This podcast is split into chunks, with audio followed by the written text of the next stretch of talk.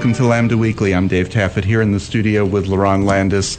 Patty is out preparing for Election Day on Tuesday. We have some propositions that are on the ballot, uh, but she has to be fully staffed, and uh, one of her people, her uh, other main person at her election center, uh, is stuck in Arizona because her American Airlines and uh, Southwest Airlines flights have been canceled. Mm, yeah. American canceled a thousand flights today. A lot of lot of airline chaos in the last month or so. Yeah. So for those who don't know, Patty is an election judge. Oh, she has been for years. For years, like before yeah. she was on the show, and she's done the show with us for how long? Twenty years. Twenty years now. Yeah, or longer.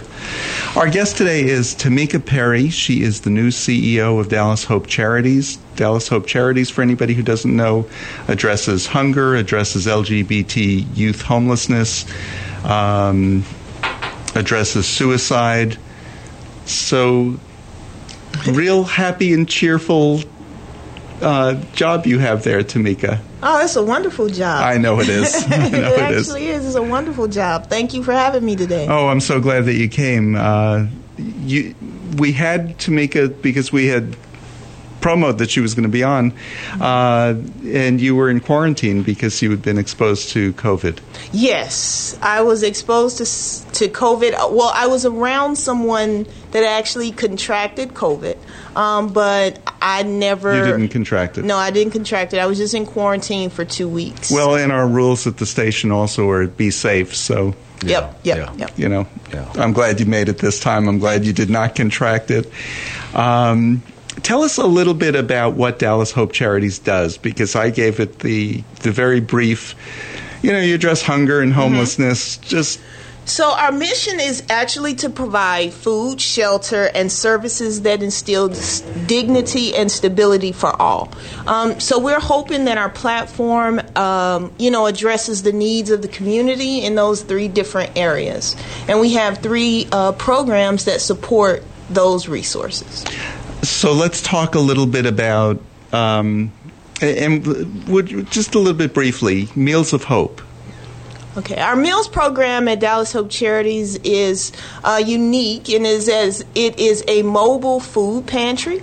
Uh, we actually have a, a food truck uh, that we serve in different locations within the uh, city of Dallas. Um, we serve hot meals, maybe about every serving, 200 hot meals per location. Uh, we set up a mobile food pantry so as people are enjoying their hot meals, they can also shop within our mobile food pantry. And we also bring resources on site uh, as we're serving those meals. Right, because not everybody can get to a food pantry that's uh, in one stationary place. Yes. So does the food truck arrive daily to these locations? Well, we have a set schedule when we arrive at the different locations, but the residents of the different complexes or the communities know when we're serving. Uh, we also uh, make sure that through social media we're sharing that location. Nice, nice. And anybody who's part of these residencies are mo- welcome to get food from these uh, food trucks. Yes, anybody in the city of Dallas or outside the city of Dallas that walks up to our mobile food truck is uh, will receive a meal from Dallas. Oh, okay. So it's just not one community. It's just not you know one mm-hmm. uh, spe- specific apartment complex. Anyone that sees that food truck rolling in the city of Dallas and we're serving, they're more than welcome to a meal. And uh, your youth homelessness uh, center. Mm-hmm. Our Hope Center. The Hope Center. Mm-hmm. How do you address homelessness there? So, our Hope Center, um, we service uh, youth between the ages of 18 to 24 or young adults. I, I, see. I'm telling my age when I call them youth.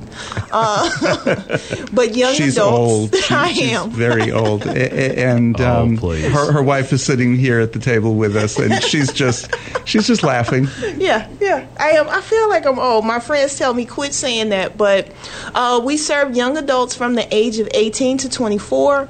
Uh, we provide life skills services, rep services within the home.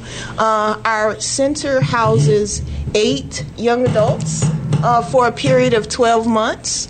Um, and we provide everything that they need in order to help them gain stability to be productive members of the Dallas community.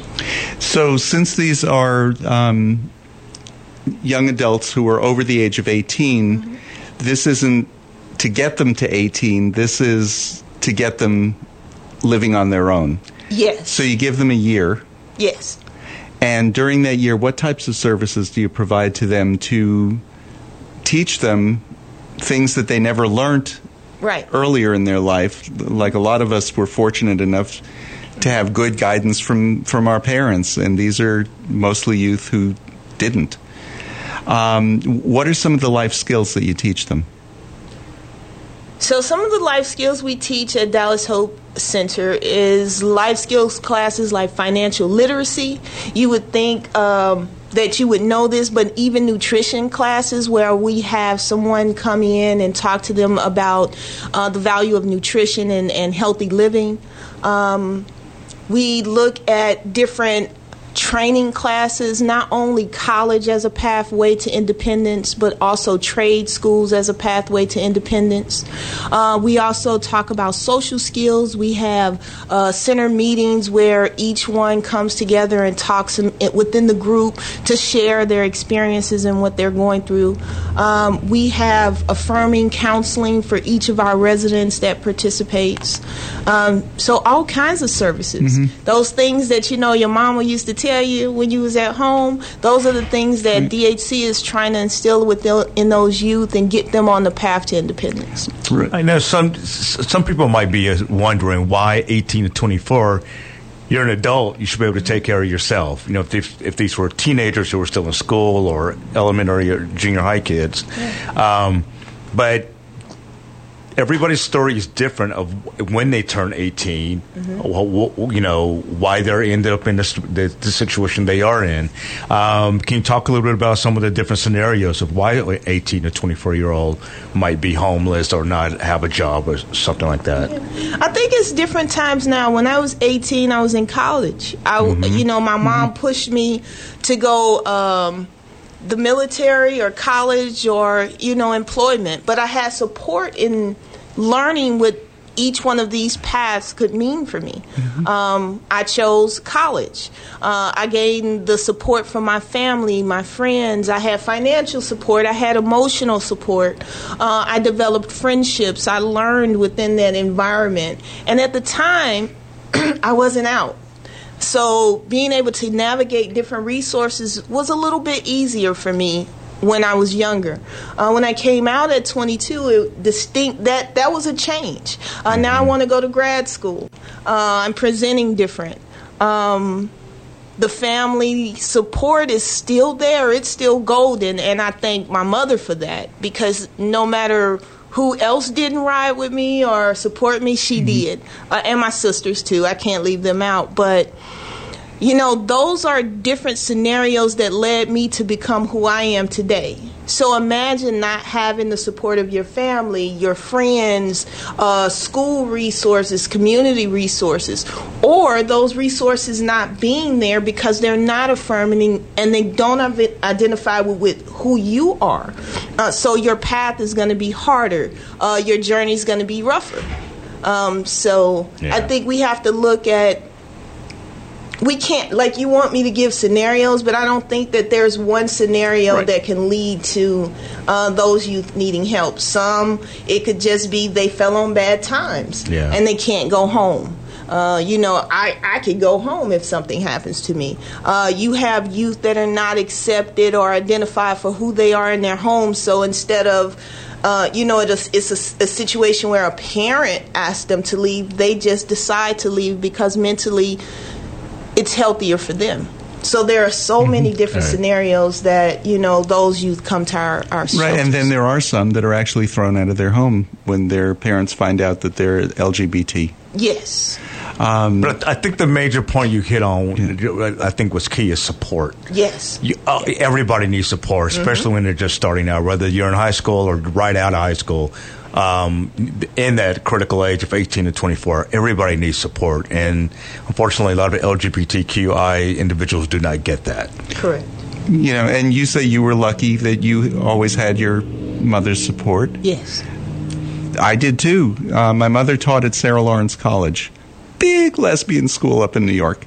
And uh, so I remember she, she sat me down one day. We were having a talk, and she just said, and, and, she was talking about actually some of her students who were transgender, which back in the 70s it was not as common as it is now. Mm-hmm. Uh, you, you, know, and she just said, you know, people just have to do what they need to do to be happy. Mm-hmm. Mm-hmm. And basically, this was the talk we had that telling me that it was okay if I was going to come out. So that that's such a huge difference in support mm-hmm. From somebody who is going to tell their kid if you come out you're out of the house. Mm-hmm. Mm-hmm. Yeah. So and, it, and that and happens, happens, all the time. A lot, a lot. Uh, you know, we hear the bad cases are when they're throwing a kid out who's 15 years old because they really don't have the right to throw their kid out. It's not up to me to raise your kid for you, even though we do. Um, but at 18, they're an adult and they're assumed to be right independent. Exactly. Uh, it's kind of like the foster system that at 18, okay, everything's over. Yeah. But even at 18, you know, you, you still need to know how to fill out a job application, mm-hmm. Um, how to talk to if you get an interview. Um, very basic things that if you didn't get that or was taught that growing up, you're kind of out of luck. Yeah. Yeah. And, and, we got to think about our society. Our society has set this standard that 18 is an adult. Right. Um, with parameters from 50 years ago. When you were 18, you could graduate, you could find a job, in, whether it's in, uh, you know, some kind of industry, whether you went off to school, you, you could do that at 18. 18 and 2021 is totally different now. Mm-hmm. The ability for an 18 year old to actually graduate high school and start a job, that's what, 1% of our population will actually find a job that could sustain them. Uh, the average uh, income for a youth uh, working at, say, McDonald's, what are they bringing home? six hundred dollars every two weeks, and your average salary for I mean your average rent in Tex Dallas right now for a one bedroom apartment is eleven hundred dollars. Yeah, where you know eighteen is different. Uh, opportunities are different. Mm-hmm. You know, so when we look at our youth coming to our Hope Center, we, are telling them you have different paths. Don't you find it easier at your advanced age mm-hmm. to have a wife who's who also works? Don't you find it easier to be able to afford a place to live? Oh, mo- two two household incomes? Yes. Yeah. Yes.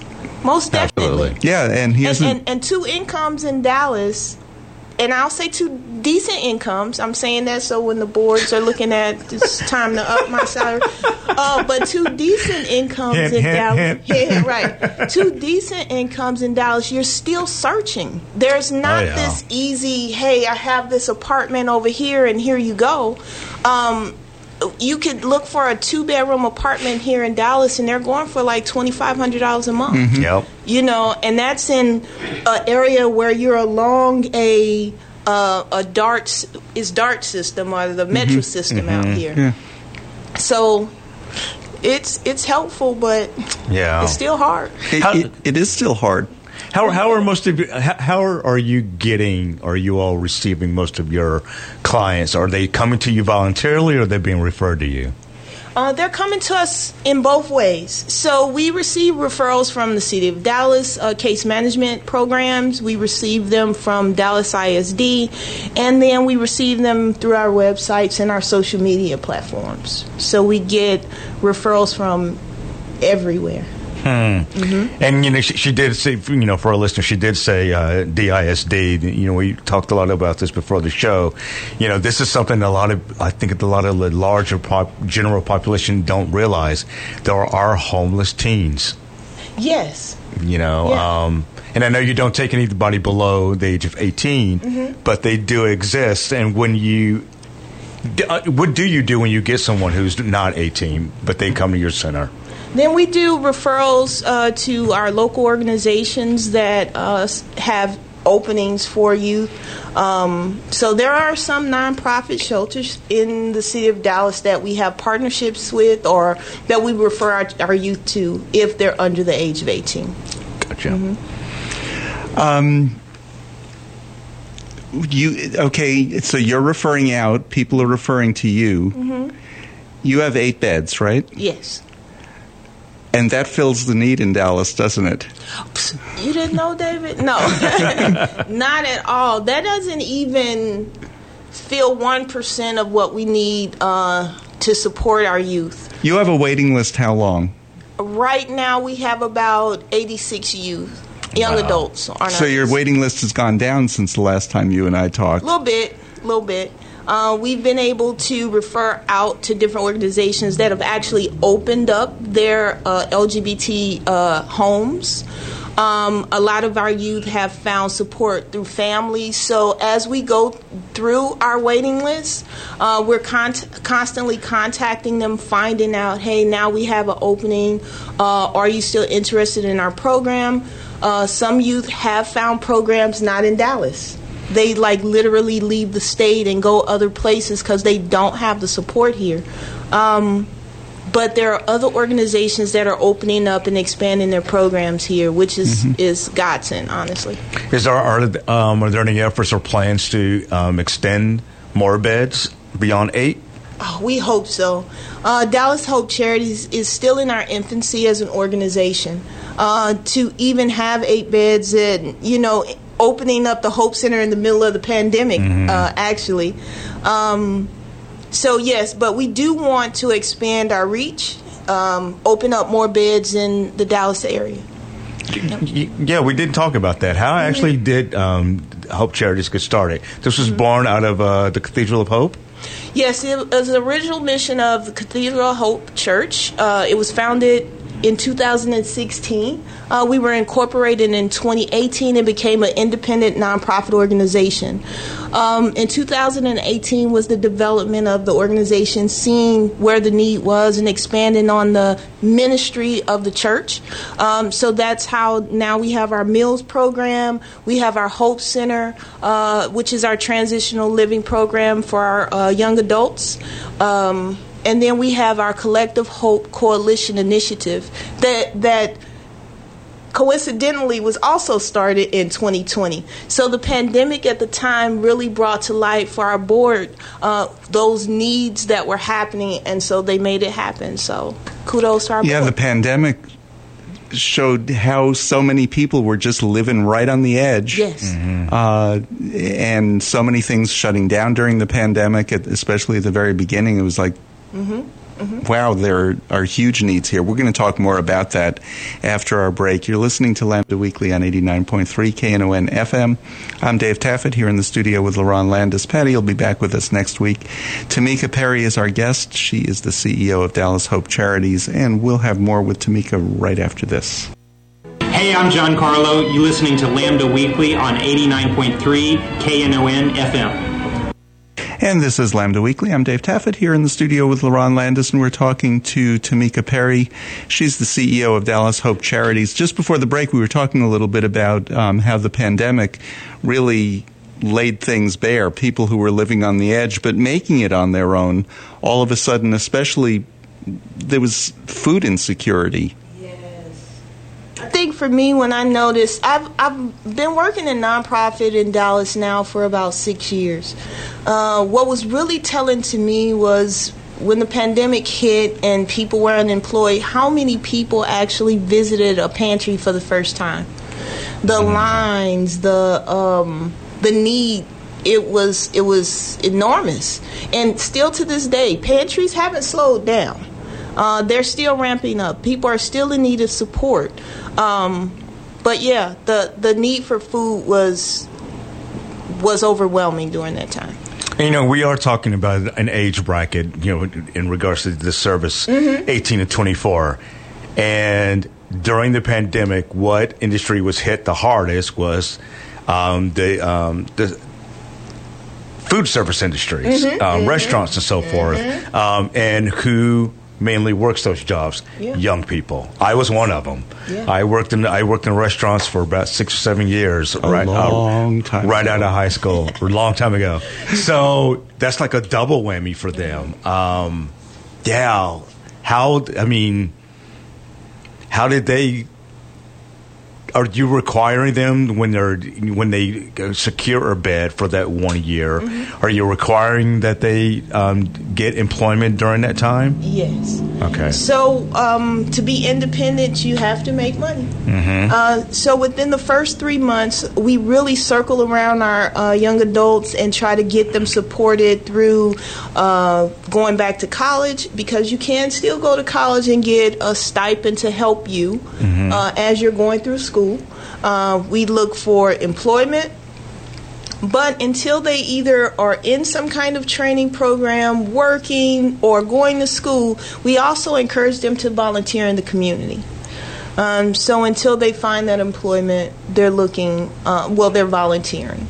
Uh, but yes, that's the first thing we encourage is, is secure income and secure health insurance too.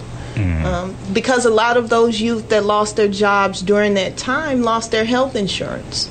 Um, and then now they're on their parents' health insurance that takes away more money from their income coming into the home if they're in the home.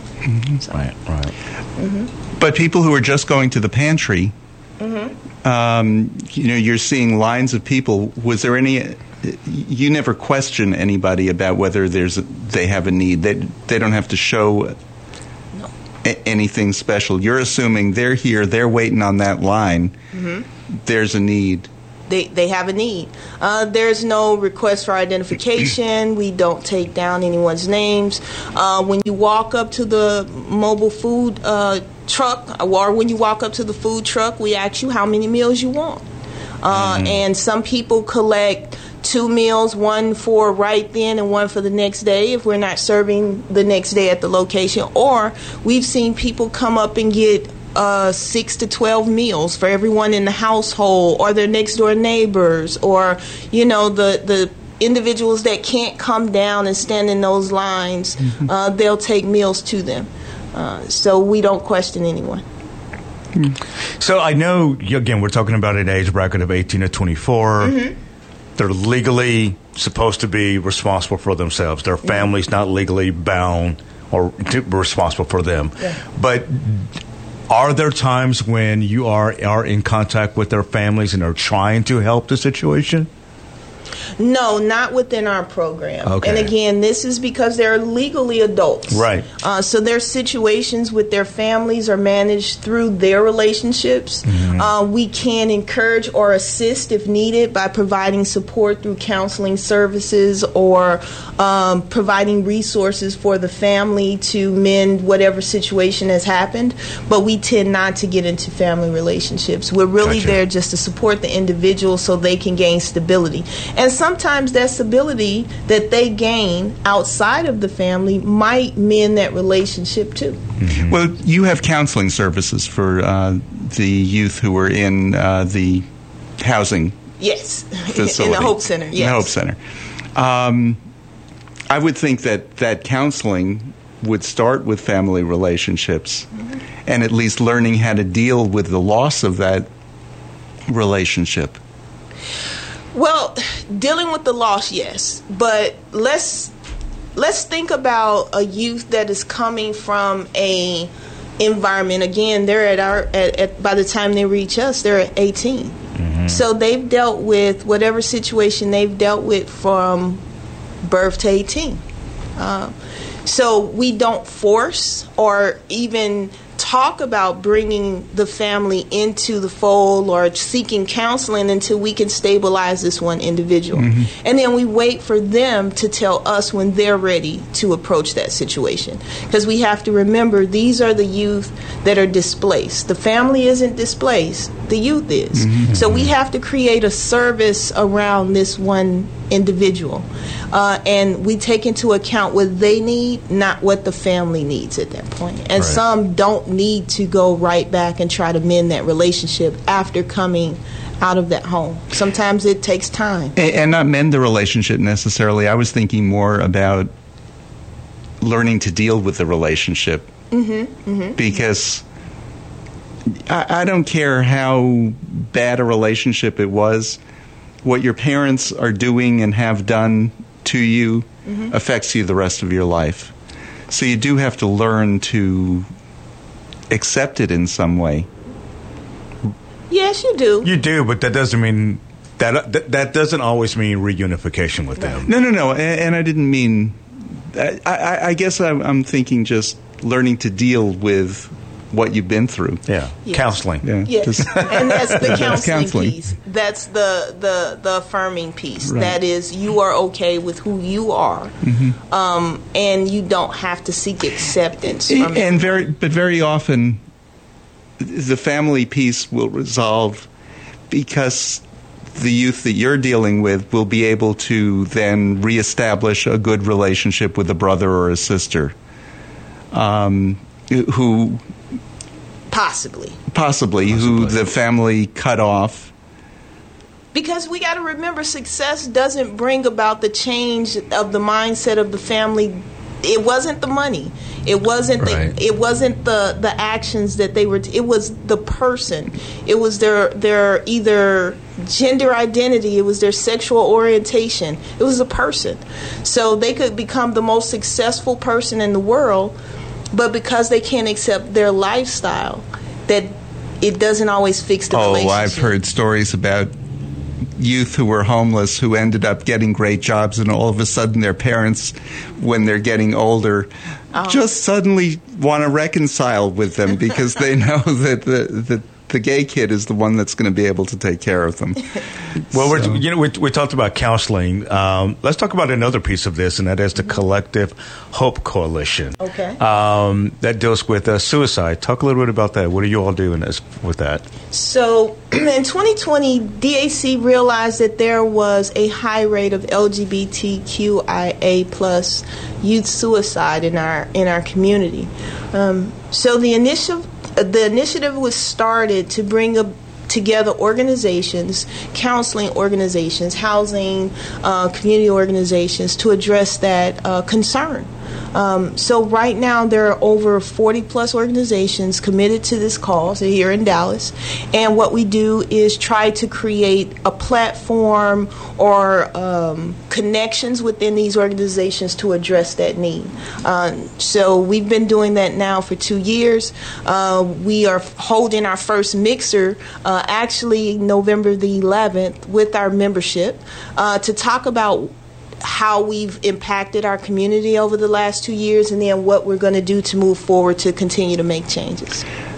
Have you, in the housing component, had youth who have been suicidal? Yes. Yes, we have. And I'm not asking for details on it, yeah. but how did you deal with it? Well, again, the day that our youth come in, we have RAP services in place. Uh, so we've had individuals that are immediately placed into counseling. Uh, we have a connection to their therapist, uh, and we continue to work with the youth uh, to make sure that they are managing uh, their situations. I mean, it, it's such a difficult I- issue. Um, at least 20 percent or so of suicides are LGBT. Actually, it's higher. I was going to say, I think it's higher than that. It's like it's like, and I hate. And see, this is why I hate quoting statistics, but I'm going to come as close as possible. Uh, it's about forty percent of our youth that commit si- suicide or LGBT. Uh, And I'm talking about overall. Overall, Overall yes. suicide. It's still about 20 percent. oh, okay. Yeah. Um, dealing with it is something that mm, when my husband Brian died, another friend had lost his husband the same week, and we started an LGBT grief group. And I think the biggest shock that we've had are the number of people who've come and gone in that group over the years whose spouses have committed suicide. Um, i- it's such a different set of uh, of circumstances and very difficult to help somebody with because while everybody feels some guilt when you lose your spouse, what else could I have done? Mm-hmm. You know, even though when I came home, Brian was fine that morning and he was on the floor, passed out when I got home. You know, what more could I? have? Not recognizing suicidal tendencies in your spouse is it causes such guilt. So, what are some of the things that you do? And I'm asking this for personal as well as uh, just in general. What are some of the indications of somebody being suicidal? What are some of the you know, how, how, do you even recognize it?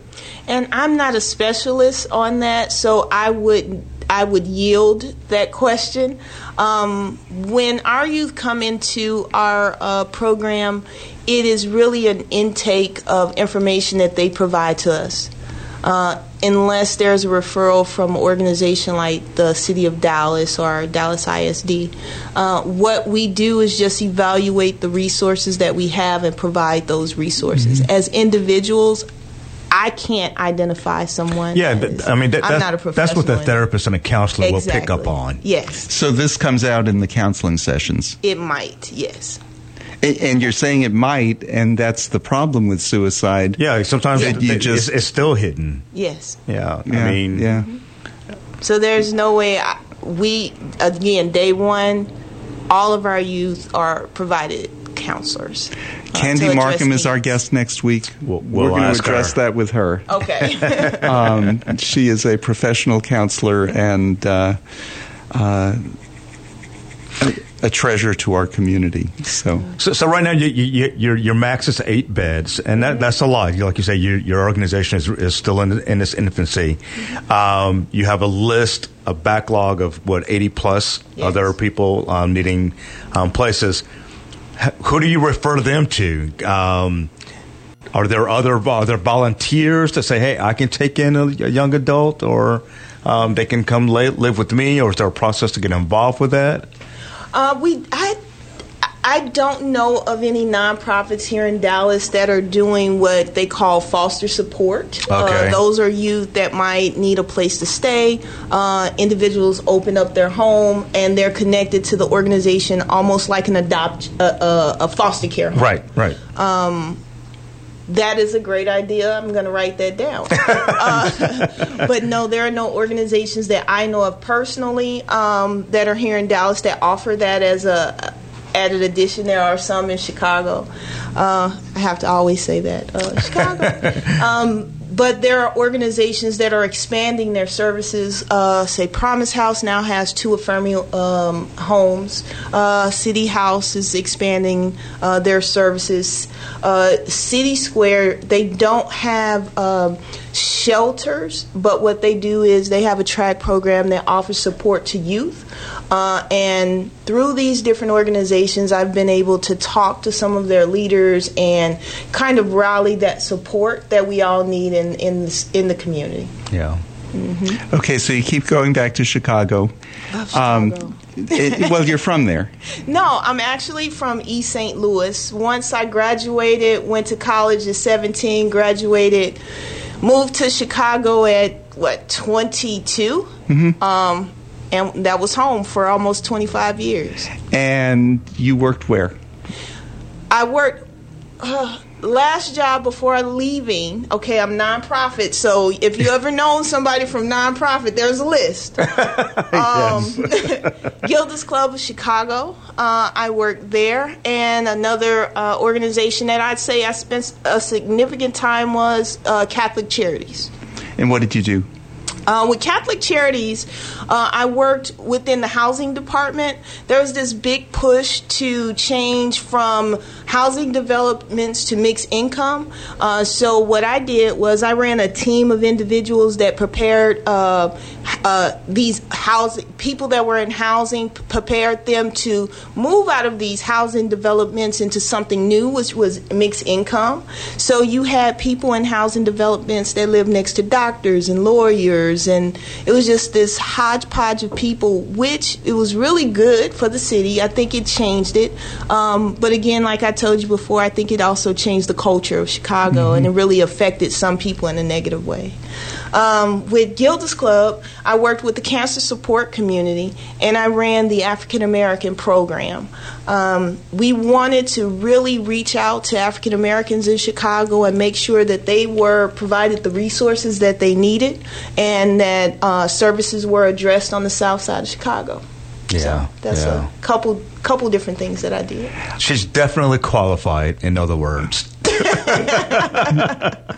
Right. One of the things that you and I had talked about um, was the negative effects, and this was when you were working with, or, or you were assisting the Chicago Housing Authority. Yes. That there were some negative outcomes for placing people out among other community as opposed to in a low income housing project. Yes.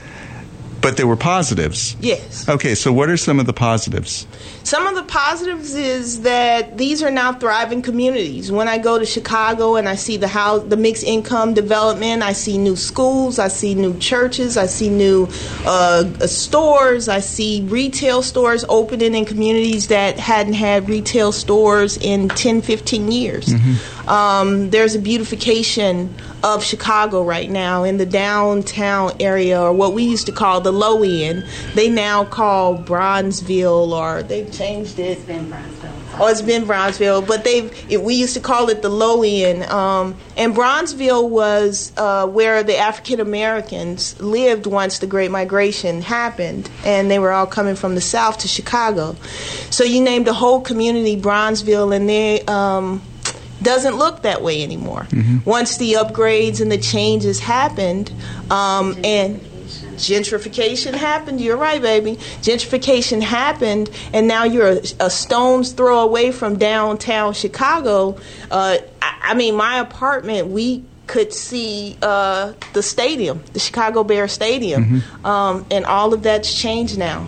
Uh, Bronzeville is Bronzeville, but it's not Bronzeville. And we have just about 30 seconds. What, Okay. what were some of the negatives? And we'll talk about this after the break. Some of the negatives are the people that actually raise their children there, generations live there, no longer live there. They're displaced. They're placed in areas that they are no longer near, which affects that whole generation because now your babysitter that used to be downstairs is now across town.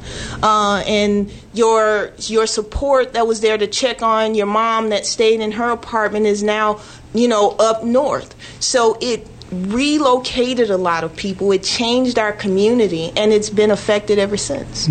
We'll talk more about that after the break. We're talking to Tamika Perry. She's the CEO of Dallas Hope Charities, and this is Lambda Weekly. We'll be back with more right after this. Uh, I'm Michael Dominguez, and you're listening to Lambda Weekly, 89.3 KNON FM. And this is Lambda Weekly. I'm Dave Taffet here in the studio with LaRon Landis. We're talking to Tamika Perry. She is the CEO of Dallas Hope Charities. Okay, so we were talking about some of your experience in Chicago, some of the mm-hmm. good effects, the negative effects. Mm-hmm. During the break, we were just talking about Another you were show. out. You were out at Catholic Charities. Yes. and Another show. I never, and see, this is once I told my mother and God, I've not been in a closet for 27 years. So, any job that I've, since I was about 22, so any job that I've ever had, I've always been who I am. I've always been masculine, presenting, no matter where I go. Yeah, I've always been out too. It hasn't worked out so well in a few cases until I started working in the gay community. And um, You, before the break, you were talking about um, some of the uh, negatives and how some of these different neighborhoods in Chicago, it's gone through gentrification, which any large city's gone through that. Yes, yes. Um, here, we're going through that in the uh, um, uh, the Fair Park area. Um, People have been there Oak for Cliff, yep. yeah, Oak Cliff, been there for generations, and now they're being displaced. Um, how were you able to help some of those people uh, find places, or did, did they even come to you for a need? You mean in Chicago? Yeah. So my whole position was actually to prepare them through credit, be, you know, just get them ready to move into different uh, either new housing developments or either independent homes through uh, housing vouchers. Uh, so I think my largest site that I managed was about 1,600 families. Wow. And so, and when you think of a family, it could be four or five people in each uh, family. The one thing that was a negative for me is taking these families where you have a grandmother that might be taking care of her grandson that might have got arrested for, uh, you know, um, selling marijuana in the streets of Chicago. He cannot live with her anymore, so he's now displaced, and now Wow. it's legal, and they still haven't changed the rules. So you have families that have these situations where now a grandmother has to move away from her grandson, and now he's out uh, in the streets looking for a place to stay. Um, and there hasn't been any laws or change. Thank you, baby. There hasn't been any. She's any talking laws to or- her wife who's sitting behind her and Yeah. refuses to come to a microphone. but she is always she's my she's my conscience. Um, but you know th- these laws have changed and it hasn't affected the changes within our housing development, which again causes homelessness. Yeah, I think that's a really good point you bring up. I know some people just assume, oh, you're homeless, you, you're lazy, or you you don't want to work, or whatever. But There's so many intricacies um, that go into, and everybody's story is different. And you know, it snowballs. One little thing can cause this and cause this, and next thing you know, you you're displaced. And what I think is is going to change, or hopefully what changes, is the view on what homeless looks like. I think Yeah. in 2020, we figured out what homeless looks like, and homeless is the uh, the lack of income. It has nothing to do with race. It has nothing to do with age or sexuality. Homeless can hit anybody at any time. If you're one of those people that were living paycheck to paycheck, trust me, in 2020, homeless changed. And homeless is not just living on the streets. No, it is not just living on the streets. It is a family that has lost their home and now they're living with an extended family. So you might have eight, nine people living in a home because now the mother, the father, the teenager, and the youth are all unemployed. Everybody's unemployed. And mm-hmm. so they need that support from a relative or, you know, another family member. Yeah. Yeah. Uh, it can also just be somebody, especially with teenagers, who are couch surfing. Yeah, couch surfing because they've been put out of their homes or, you know, um, because they don't like the child's lifestyle, the young person's lifestyle. That's that's a lot of our youth. They're couch surfing or they're finding places to hang out until it's so late that they're not identified or noticed on the street for their own safety. So you might find a lot in like uh, what's that area up Deep Ellum. In that kind of like you know bar scene area, just kind of roaming around till the lights go out, uh, because that's safe being in crowds and being around other uh, people.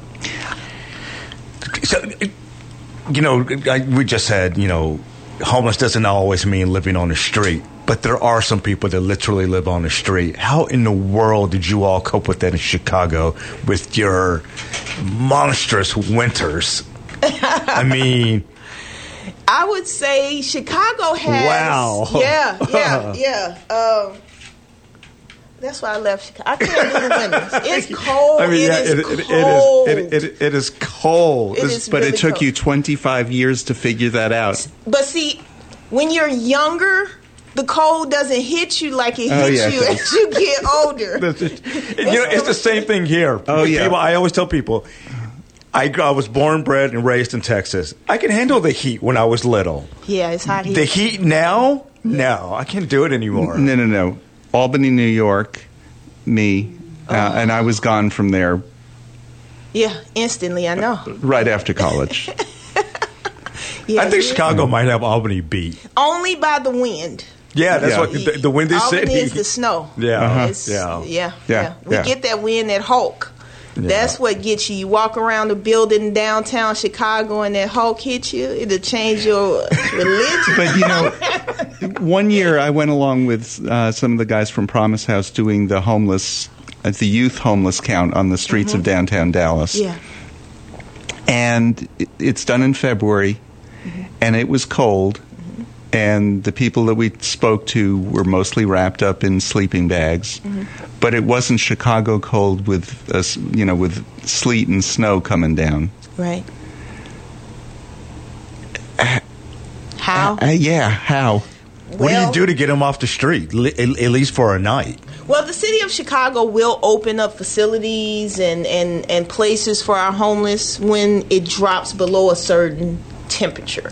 Uh, so they might open up the United Center and have cots and food and hot coffee. You have organizations like Catholic Charities or Vital Bridges or uh, Lutheran Social Services open up different organizations of uh, uh, open up different facilities, and of course you have your churches. Uh, your churches are always your biggest impact during those times when they just open up the doors and let people sleep in the pews. And Oak Lawn United Methodist Church tried to do that, and the city stopped them. Yeah, we're in Dallas. We're in Texas. There's definitely a difference between the Midwest and uh, the politics of uh, of Texas. So you worked for a while for um, High- Highland Park United Methodist Yes, Church. Highland Park, yes. Yeah, because you always pick the most conservative. I love it. church in the denomination to work for. What did you do with? Okay, first, Highland Park is not the most conservative church in uh, the United States. There, Not in the United States. not, not in and Dallas. not even in Dallas. Oh, okay. Not even in Dallas.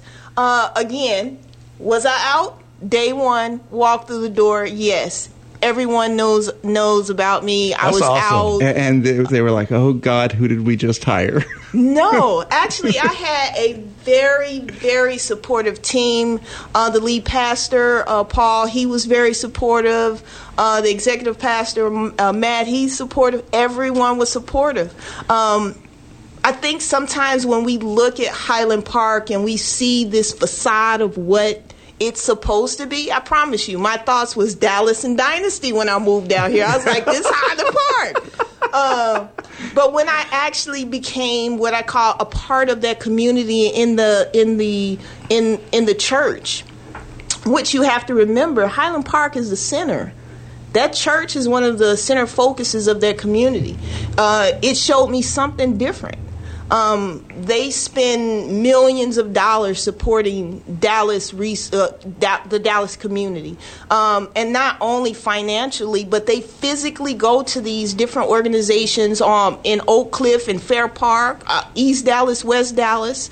Um, so very what people have a facade of being a very conservative church. Um, I would say it's very middle of the road. Uh, you have people that are very liberal and very conservative, all worshiping in one space. And for the record, when um, the Methodist Church met uh, to decide on the issue of same-sex marriage, Mm-hmm. Highland Park United Methodist Church sided with all the other Methodist churches in Dallas County and voted for to do what? I'm for sorry. for same-sex marriage for allowing churches not that they were necessarily going to do it but to allow churches that wanted to do it Well, the vote is not.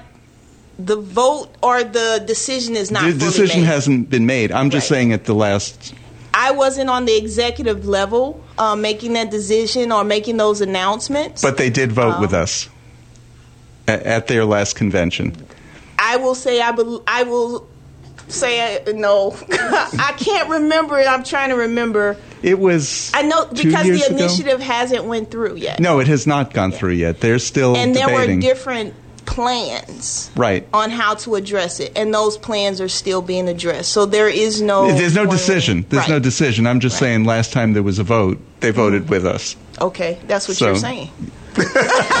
Anyway, what did you what did you do with Highland Park United Methodist? Uh, I worked in their outreach department, and I'm only not uh, clarifying because remember I told you, David, unless you, uh, I want clarity. So I just don't want to say either way. I don't remember honestly. Um, so I worked in their outreach department, uh, which, which is now called their impact department. Uh, I worked within their housing platforms. So I worked with organizations like Habitat for Humanity. HPUMC has built the most homes in the country and also in the world uh, with a, uh, Habitat. Uh, I worked with Austin Street, uh, with Daniel Roby, and they're doing a great expansion there with their capital campaign. Uh, I've worked with City Square. Um, uh, so just a bunch of different organizations out here in Dallas. And that's some impressive experience, actually. So, In such a short time. Yeah, such a short time being here. uh huh. What brought you here? Um, other than the snow? You know what? Uh, my wife and I have always wanted to come and relocate somewhere warm. Uh, so I picked Dallas because my little sister actually lives out here. Um, and so I won that vote. Do I get to keep that vote? I don't know. Maybe one day she might say, uh, nope, it's time to go somewhere else. But uh, I came out here because she let me. That's the answer.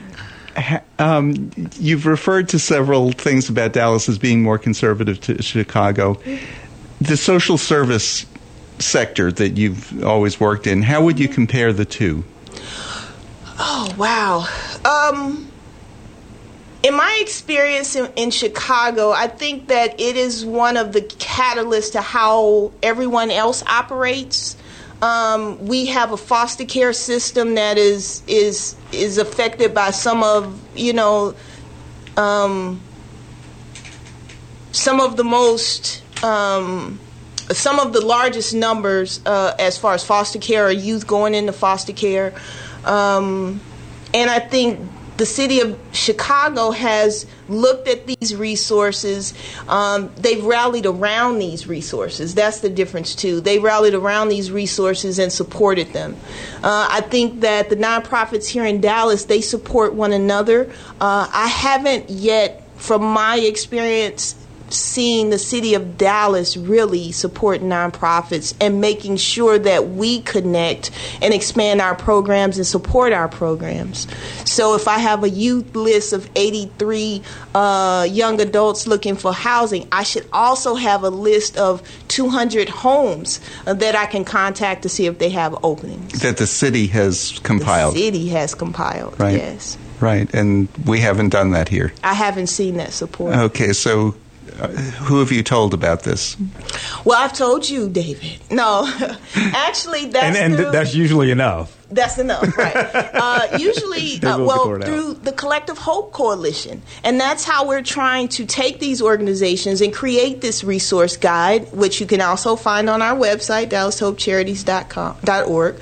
Uh, take these resources and make them available. So, if someone's looking for housing support or food support or uh, counseling support, they can go and look at these resources, and these are organizations that are connected through our Collective Hope Coalition. So we're creating that that con- that collection of uh, organizations working together right now. Uh, just really quick, I know we're coming up at the end of the hour, but uh, holidays are coming up quickly. Is there anything that people can do if they want to volunteer and help? And I don't know what kind of help, maybe with food yes. or gifts or something like that. Well, yeah, we have actually our uh, trunk or treat event that's going to be happening um, uh, with the Rosemont uh, Park. Uh, we have our black tie event that we're looking for volunteers that want to sign up and volunteer and help support our black tie efforts. We're this is the first year we're a beneficiary, so we're really oh, excited awesome. about that. Um, we have our meals program that we're constantly looking for volunteers to work in our pantry or within the the food truck itself. Which, honestly, for a volunteer opportunity to work on a food truck for me, that's kind of exciting, but I'm a geek. Uh, and then we have our Hope Center where we're looking for people to come out and decorate the home for the holidays, for fall uh, solstice, um, so that our youth in the center, our, our, younger adults in the center, have a sense of, of the holidays and they can look around and see a, a you know, a fall. Um, presentation in the in the center. And who do they contact? You would just uh, hit us up on DallasHopeCharities.org. Okay. Uh, and we have a contact form there, and more than likely you'll talk immediately to me. You know, one thing I do want to uh, squeeze in. We have a minute, and I okay. see the next show there just in the parking lot out there. Okay. So we have an extra minute. Um, the, the Safe Place initiative that mm-hmm. you're doing with the Dallas Police Department, just what is it and how's it going? So our Safe Place program was a adoption from another um, community. Um, and what we would like to do with Safe, Safe Place program is bring awareness to our organizations and have an opportunity that if a person is feeling uh, threatened or in danger, they can see these Safe Place signs in different uh, organizations, communities, restaurants, bars, um, and they'll find support from and getting them out of that danger that they're in. So if I'm walking down the city of, I'm walking downtown Dallas, uh, and I see this sticker and I'm being harassed, this is a place that I can go for support and safety. That that's awesome. Yeah. That is, we have one in our office. Yes. Do you, Good. LaRon? My office is my home. Ah, But it is a safe space. It is a safe space. Absolutely. Tamika, I want to thank you very much. Come back, to, see us again. Oh, most definitely. Yeah, and uh, we're going out with some music from um, which one? Oh, I pulled another Lisa uh, CD from Lisa Messiah.